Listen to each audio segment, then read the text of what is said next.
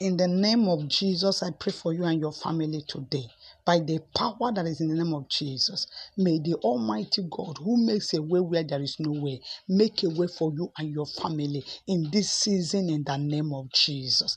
That thing that looks impossible, may the Almighty God answer you. May the Almighty God make it possible for you in the name of He is the God that maketh a way where there is no way. May He make a way for you at this juncture in the name of Jesus. Wherever you are, may He make a way for you.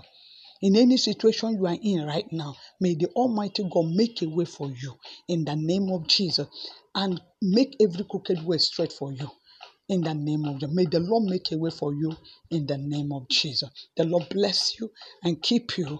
Open doors that the enemy have closed against you. May the Lord make a way for you where there is no way. God bless you. This is Pastor Mrs. Ada Obiadu of the Citizens of Heaven Rehoboth, Lagos, Nigeria. You can reach me with plus 234 813 The Lord bless you and keep you. You have a wonderful weekend. Amen. Hallelujah. Praise God.